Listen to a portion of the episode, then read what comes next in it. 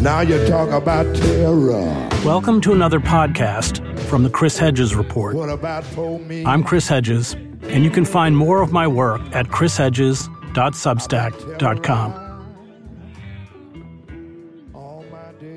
Matt Taibbi has published an investigation, which you can read on his Substack, about a vast propaganda campaign called Hamilton 68, launched a year after Donald Trump won the presidency.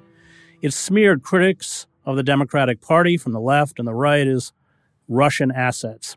Hamilton 68 claimed it used a complex data analysis and relied on so-called disinformation experts to ferret out fake news on social media that emanated from the Kremlin.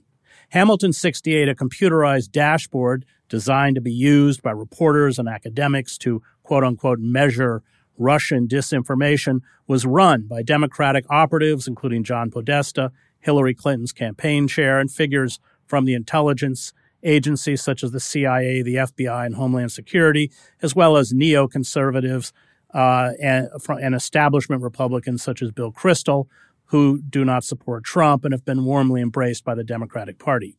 Mainstream news outlets, including The New York Times, The Washington Post, CNN, PBS, NBC, CBS, ABC, MSNBC, as well as Mother Jones, which ran 14 stories based on the group's alleged research, cited Hamilton 68 as an authoritative source, even as the site refused to disclose the data or methods it used to make its assessments. Hundreds, if not thousands, of media headlines were flagged as Russian bot infiltrations in online discussions about Brett Kavanaugh, Tulsi Gabbard's campaign, the Parkland shooting, U.S. missile strikes in Syria, and Bernie Sanders' campaign, many other stories.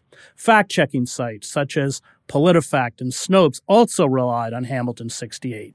Taibbi, given access to Twitter's internal memos and emails by Elon Musk, who bought Twitter, was able to expose not only the fraudulent claims of Hamilton 68, but the massive failure of the press, which was a full partner in one of the worst forms of censorship since the red baiting of Joe McCarthy in the 1950s, one that targeted people with dissident or unconventional opinions and accused them, in essence, of un-American activities. So let's go back. Just set the stage. This is, I think his name was it Watts, this FBI guy, Clint Watts. But set the stage right after the defeat of Hillary Clinton.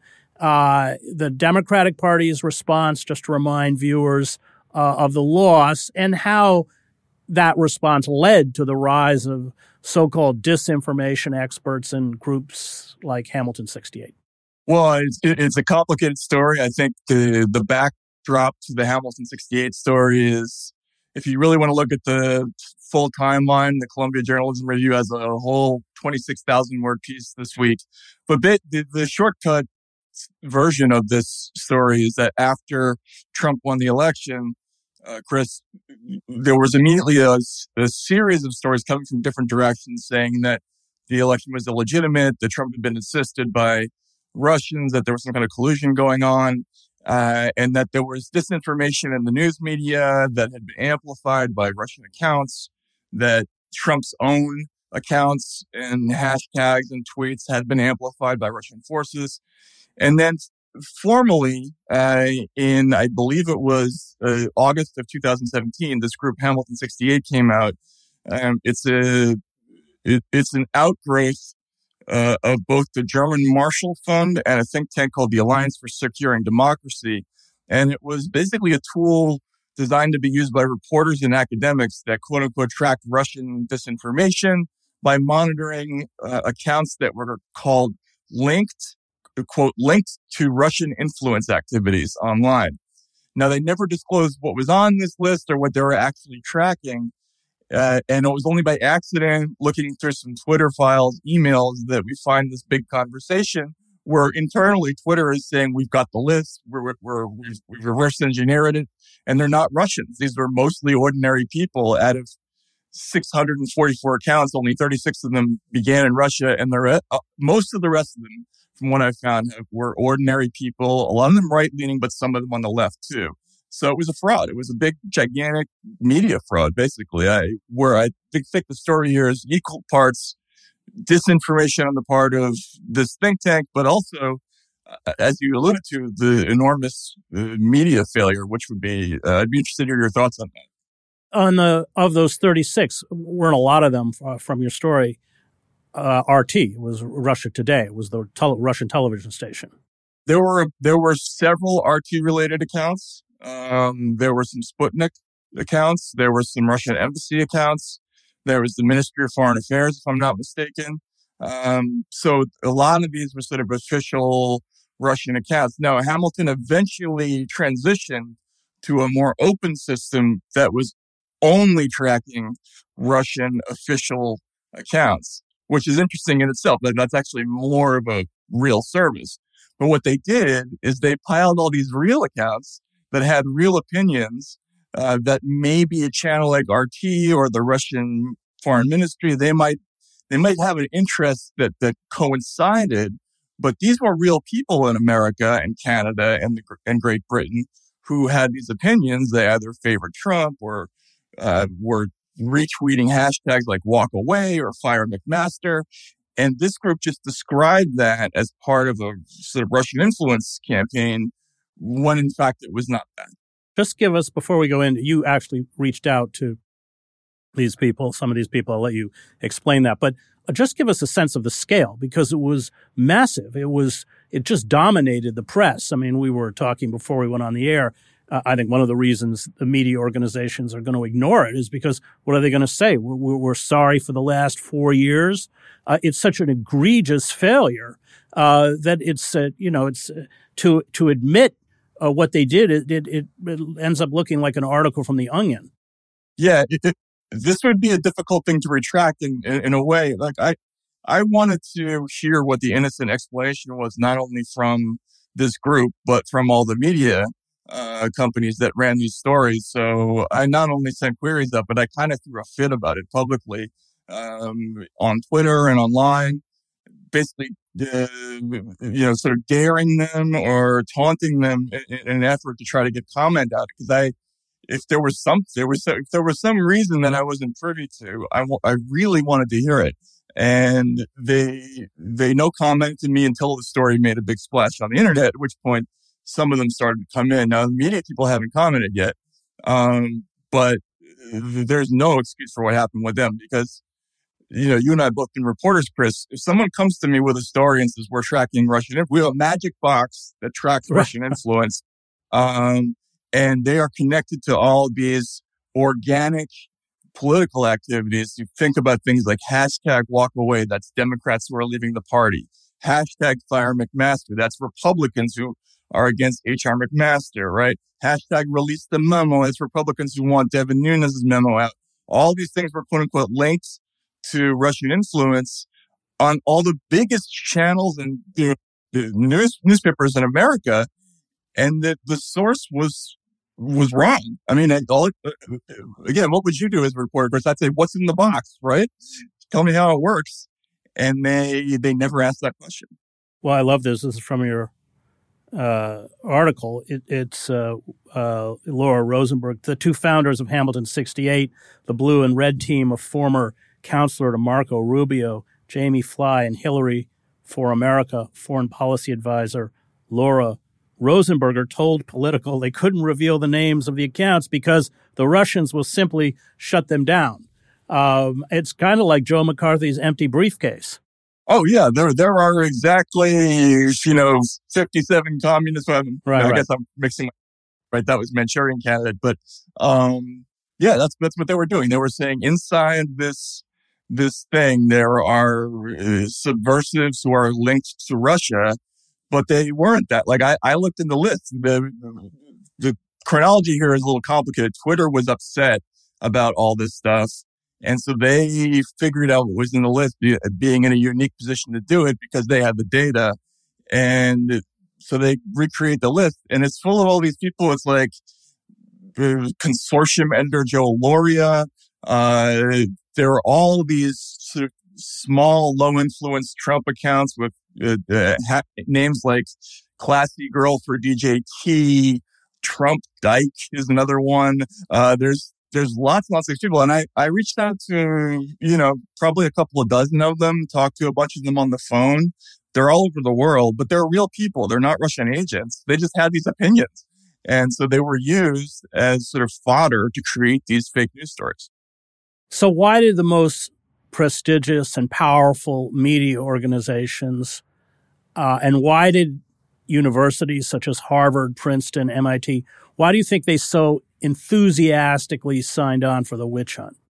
Well, I think this is connected to a bigger picture that I don't fully have yet. I mean, I think there are things that are going to come into view, maybe not necessarily for me, but there are people working on it. And the idea is, I think, that this whole concept of Russian disinformation was used as a battering ram to get inside of companies like Twitter and to influence them to open their doors to sort of government efforts to moderate the platforms, right? So we don't like the fact that you're not letting us censor this or that. We want to have more direct control over things. And you are housing Russian disinformation activities online. They all got dragged to the Senate floor and the House floor in late 2017, if you remember that. It started with Senator Warner, Mark Warner of the Senate Select Committee on Intelligence. It spread to all, like the House committees, House Intelligence Committee. Then there was Energy and Commerce. It never ended. The companies finally said uncle and let these people in. I think this is all related. These stories were used basically to make the argument that you have to let us start censoring people. So, as you know, I was overseas for 20 years, and it just smells like these CIA front groups. So CIA, in some countries I was in, actually owned newspapers. But do we know the genesis of it? Do we know how deep these roots go? So that's a tough question to answer yet. I think we got to look at some of those things. Like these, they're certainly, if you look at the advisory board of who's on the think tank that birthed this thing, it's chock full of former intelligence officials. Michael Morrell, the acting CIA director, he was going to be Hillary's CIA chief. Mike Chertoff, who was the Homeland Security chief during the Iraq period. There's former deputy head of the NSA on there. And then Hamilton's also connected to a company called New Knowledge that was an advisor to the Senate Select Committee on Intelligence. A number of their people were involved in testifying before the Senate and the House. Some of those folks, if you look at their backgrounds, they have definitely government ties, Department of Defense specifically. So we don't know yet exactly, but I think it's a very interesting question that we need to know more about the genesis of how this got created. And look, Hamilton 68 is just one of these shops. It was the progenitor version of this kind of activity. There are a lot of these things now sort of proliferating on universities and then in the think tank space. Twitter was complicit because, as you point out, Roth, I think was his name, they did, through this reverse engineering, realize that this was a scam, but they did not make it public and continued to engage in the censorship that was demanded of them. Talk about that, and also, can you talk about Twitter's secret blacklist? So the first question, yes, Yoel Roth was the trust and safety chief at Twitter, who became kind of an infamous figure after the first batch of Twitter files was released because he was sort of influential in suppressing the Hunter Biden story. But he actually pushed back against this. There's a number of quotes from him. He's saying, I think we have to just call this out on the BS that is. That's one of the more explosive quotes from him. He's saying that people are,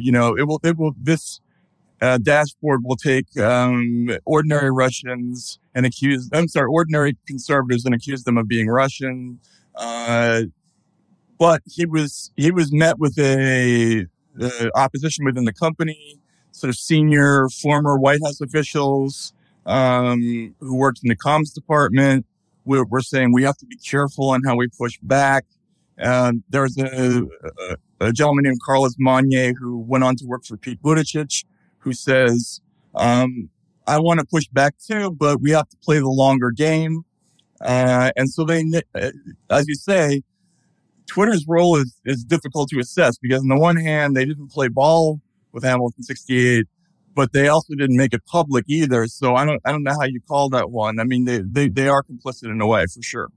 So there were three major classes of accounts on the Hamilton list. And they included media figures, David Horowitz, Joe Lauria, who you mentioned, the editor-in-chief of Consortium News, explained those three accounts, how they worked. So they were, there was, as I said before, there was sort of a thin layer of real Russian accounts at the top. Then there's sort of a big middle layer of basically real ordinary people with very low followings. There's a few kind of small media accounts in there. And not small. I would say medium-sized, right? So Joe Lauria went on to be editor of Consortium. At the time, he was just a writer for Consortium living in Iraq. He's on the list. There is a conservative broadcast figure named Dennis Michael Lynch, who was on Newsmax and Fox. He's on there. And there's an internet site called The Serious Report that's on there. There's a few media sites. But then mainly it's just these sort of regular people with less than 5,000 followers. And then at the very bottom, there is a thin layer, I would say somewhere between, like, beneath 20%. And Twitter did a forensic analysis of this that was half-dead, kind of zombified accounts that whose followers were decreasing. Now, that could happen for any number of reasons at Twitter. That could be because you got banned for something, or it could be because you're a bot.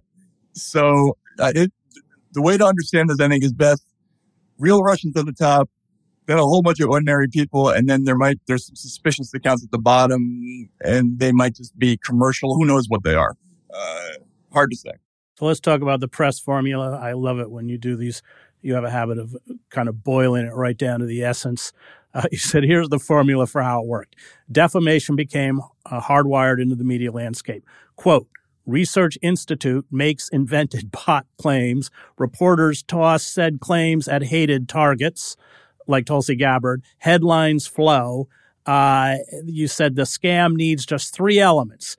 Credential of someone like former FBI agent Watts, the absence of any semblance of fact-checking, and the silence of companies like Twitter. But it was this – it worked exactly as you – pointed out, and with just no incredulity. I mean, they just swallowed it whole. Yeah, and that's the part that is hard for me to grasp, because I can understand a couple of reporters getting beat by this, but all of them? I mean, that's difficult to understand. And then there were obviously a few of us that I know you would never follow. Like, you and I talked about that at the same time, how ridiculous all these stories were. People like Glenn Greenwald specifically called out this site. I did as well. A few times. There was actually, believe it or not, a Tucker Carlson segment about it.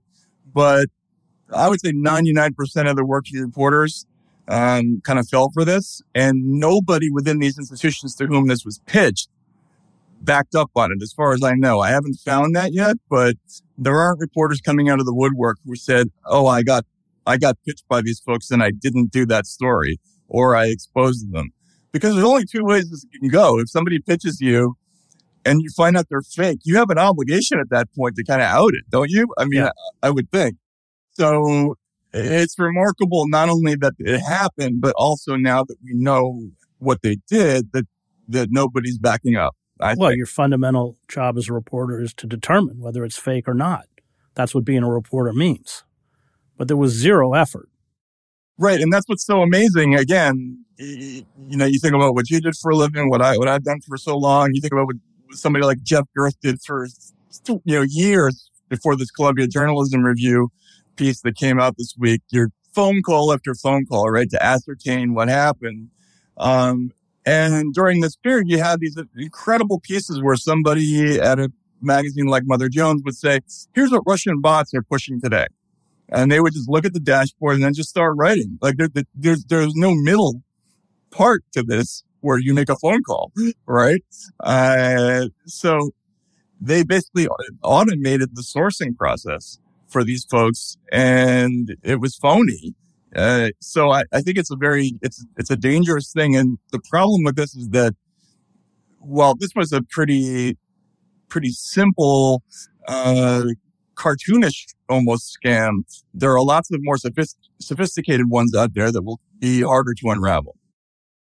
I mean, David Korn at Mother Jones has dined out on this for 5 years. I think you mentioned before, he's written some kind of a response to Jeff Gerth.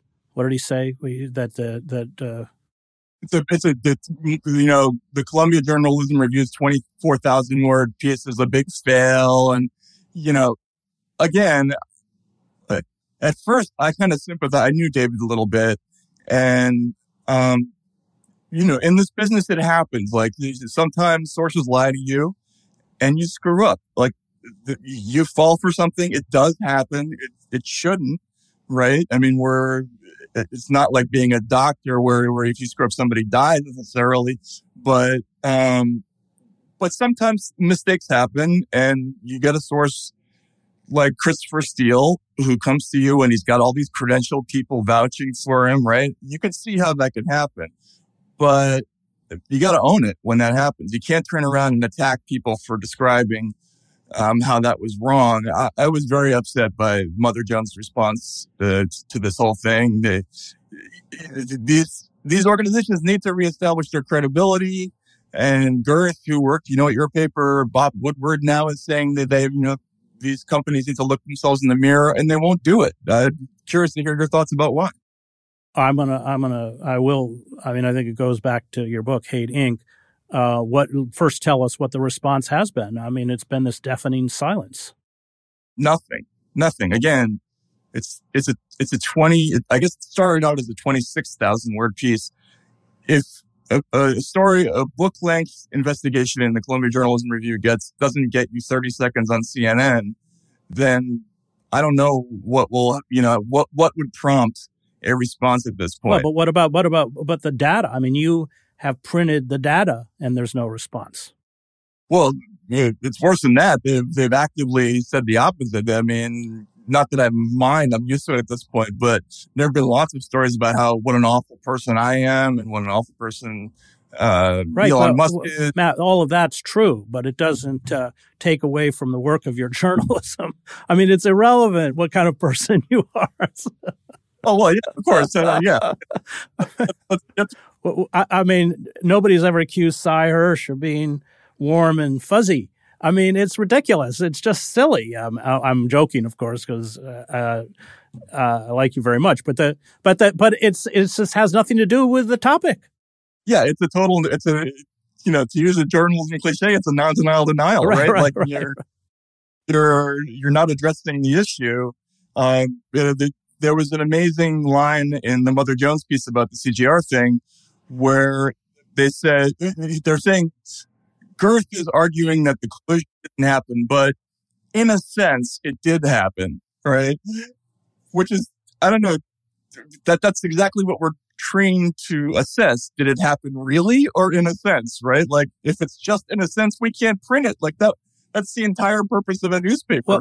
What you're watching is the complete moral bankruptcy in real time of the press, which, and I'll go to your book, Hate Inc., because I think you made an important point, where media organizations, unlike the old model, have now siloed themselves to cater to a particular demographic. And when you're catering to that demographic, what you're in essence doing is feeding that demographic what it wants to hear. And we had mentioned the other day when we spoke about the Caliphate podcast at the New York Times, which was based on one source that was completely fraudulent. And I'd been in the Middle East 7 years. I remember listening to just the first 10 minutes, and it had this kind of snuff porn quality to it, people being crucified on crosses and stuff. And it just stank of a fiction, I mean, having come out of the Middle East. And there's no accountability. I mean, the reporter, it wasn't fired because they fed their demographic what they wanted to hear. And I think that has eroded accountability because it all becomes about stroking the demographic as a commercial model. I'm just summing up the points you made in your book. Oh, no, but you're absolutely right. You're absolutely right. Yeah. It's, the once upon a time, right? I mean, and not to be all back in the day about it, but if you printed something like Caliphate, if you did a story like that and put your whole weight into it and it was completely fake and you did no work to see whether it happened, it was a career-ending thing. It could be a career-ending thing, right? Yeah. And that hung over every reporter's head. That was the defense mechanism of the business. That's gone. There is no sort of Damocles over your head now when you work. If you make a mistake, it's accepted, it's understood, because this is an entertainment product now. It's not a service or and you're not trying to determine the truth. It's not like an evidentiary process. So it's different. I mean, I don't know how to think about it, honestly. Well, and if you report, as you have done, in such a way that discredits or critiques or undermines that narrative, then I think you and Glenn have become examples of this. You are very viciously attacked. I don't follow it closely, but I think they've now calling you some kind of closet right winger. I don't know what they're calling you, but that becomes the response. Yeah, that's the go-to response now. The Washington Post amusingly actually described me as conservative journalist in one of their pieces. And before I even heard about it, there was such an uproar online that they sort of silent edited it out of the piece. Right. Isn't it the Washington Post that won the Pulitzer for the Russiagate material that they then took down off their website? Is that the same? That's the same Washington Post. The Washington Post that ran a House editorial this week talking about how objectivity is dead. And I'm just no fan of objectivity necessarily as a model, but as an aspiration, absolutely. Like that was what the business was all about. We're trying to just ascertain what's true or not. Like, that's kind of the basic function of what we do. And they're moving into some other world now, and it's very sad to watch. Well, that's why they're crucifying Julian Assange. I mean, the Democrats loved him with the Iraq-Afghan war logs, and then he had the honesty to print the Podesta emails. And if you have them and don't make them public, you can do that as a choice, but you can't then call yourself a journalist. I find the state. I mean, it's. And I've been in the business a long time. It's extremely depressing. I want to, before we close, bring up, so we saw the Biden administration attempt to appoint this woman, Nina Jankowicz, as the Russian disinformation czar. She is the disinformation czar. Now, she's been at the forefront of Russian disinformation. She calls Julian Assange scum. So they tried to set this up in the Homeland Security. It was kind of too much, too unpalatable to establish at this moment a ministry of truth in the United States. Is that where we're headed? I think that was the idea. Whether we're going to get there or not is an open question. I mean, I think some of the companies don't want to go along. That's the subtext, actually, of this the whole Trump years, is that the government wanted increasing amounts of control over these platforms.